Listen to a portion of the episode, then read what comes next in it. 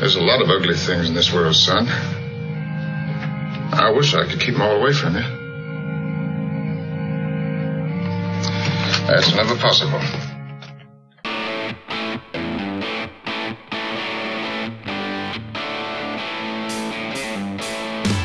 Broadcasting from the Blue Ridge Mountains here in the star city of Roanoke, Virginia.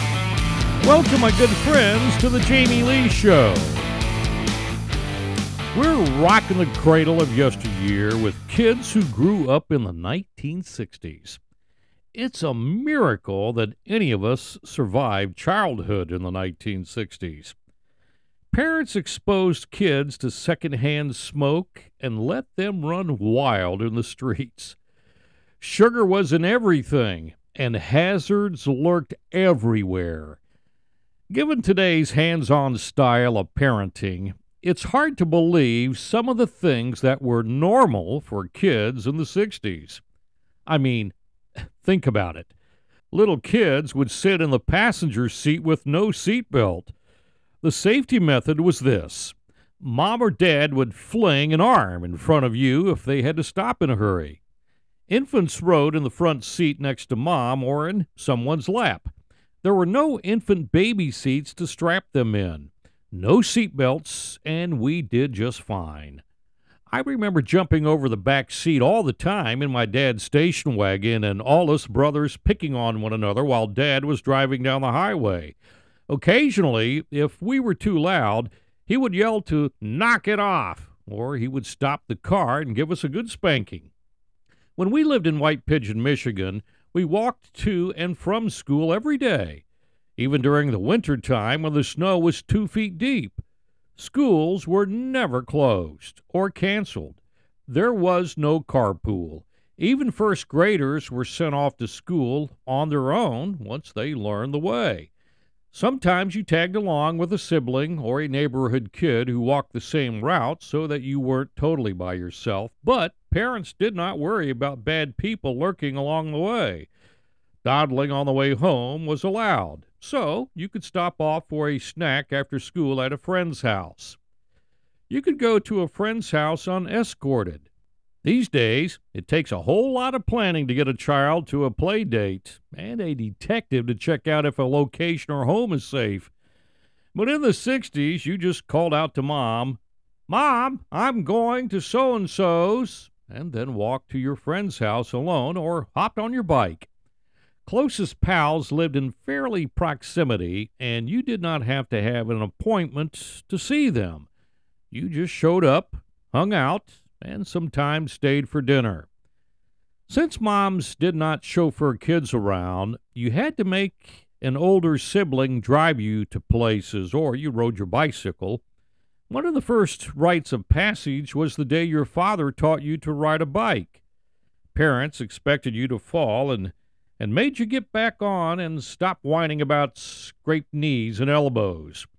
Once you got the hang of it, you could leave the house and meet up with other kids on bikes and ride around the neighborhood together.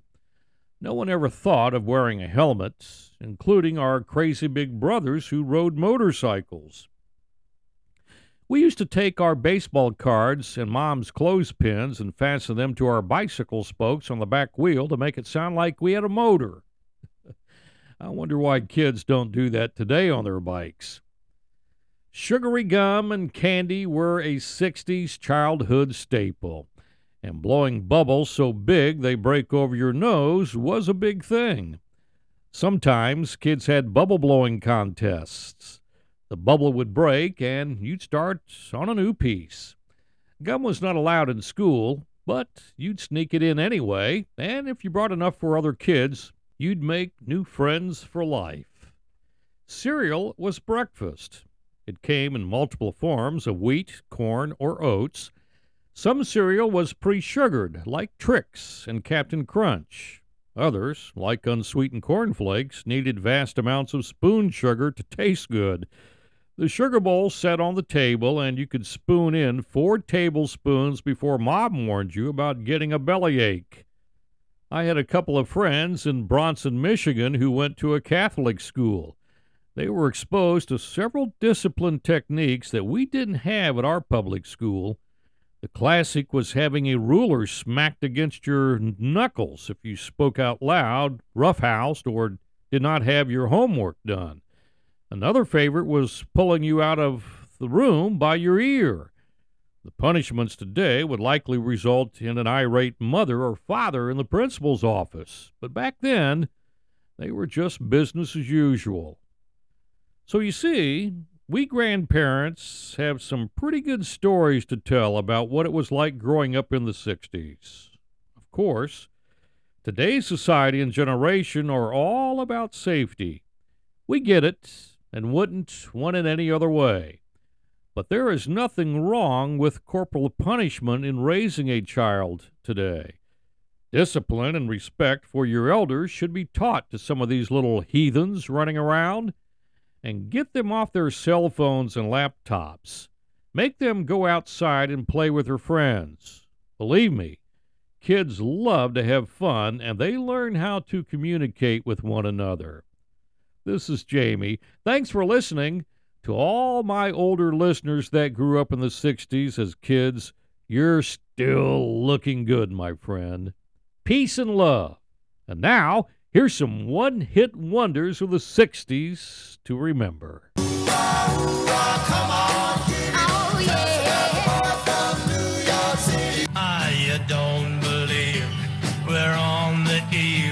destruction.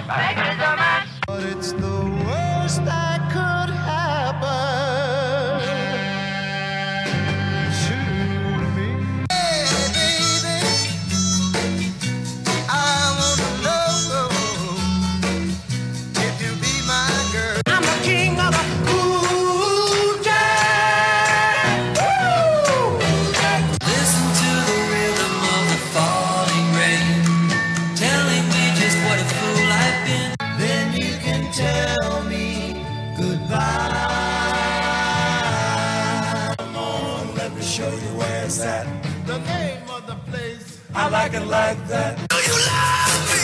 I can really move. Do you love me? I'm in the groove. Fire to destroy all you've done. Pretty, pretty little angel eyes. Angel eyes. Oh, I really love you so. The days of Pearly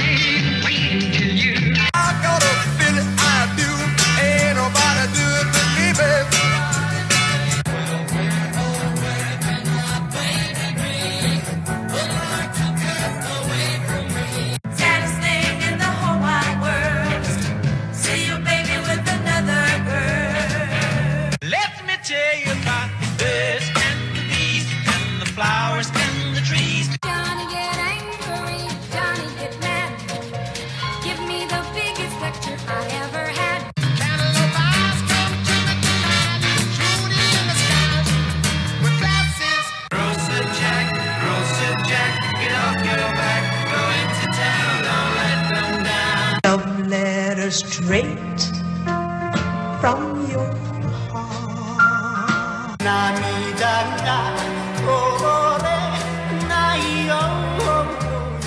Please, Mr. Custer, I don't want to go. My green tambourine. No human being could match the draw of Ringo. Just